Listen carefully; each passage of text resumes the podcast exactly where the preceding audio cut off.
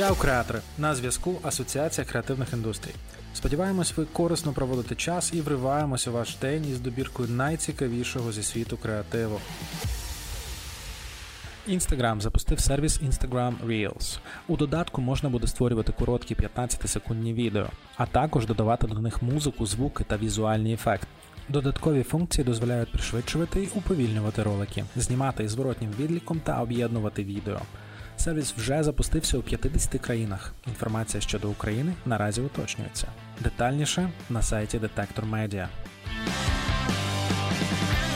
В Україні з'явився додаток Одрі, який розшифровує аудіо в текст. Програму, яка швидко транскрибує аудіо та відеозаписи в текстові замітки, розробили українські підприємці Марта Боровець і Олександр Кузьмічов. Ця розробка точно полегшить життя журналістам. Детальніше про застосунок написали MBR.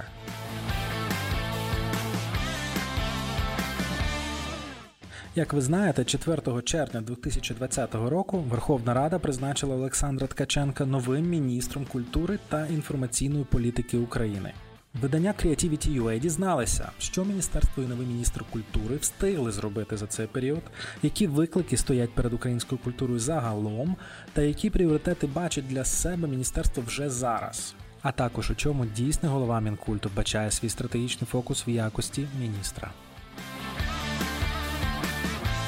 І ще одна важлива новина. Із 3 серпня відкрито подачу заявок до програми Культура Плюс від Українського культурного фонду.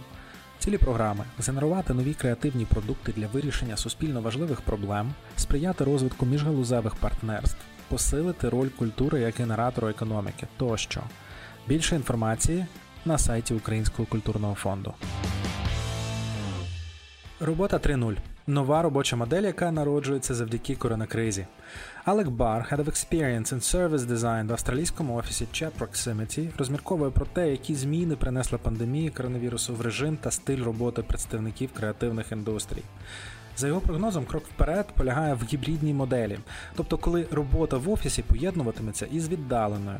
Більш детально можна прочитати на сторінці Creativity.ua за посиланням.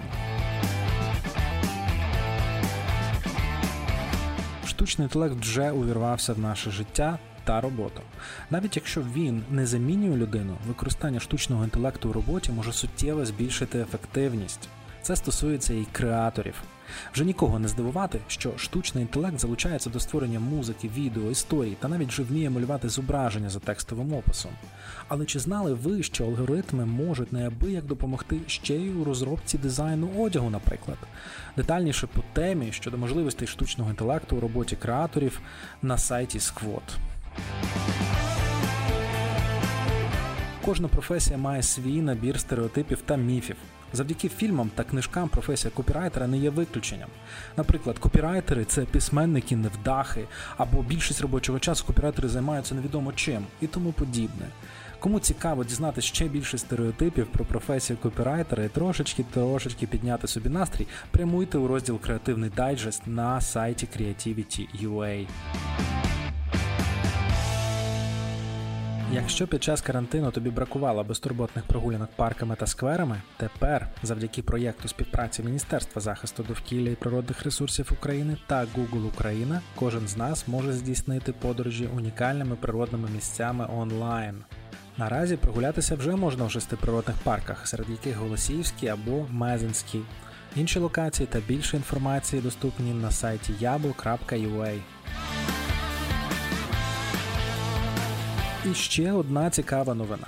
За даними компанії Rescue Time, ми щодня в середньому проводимо трохи більше трьох годин, уткнувшись в телефони. А від початку пандемії цей час ще збільшився.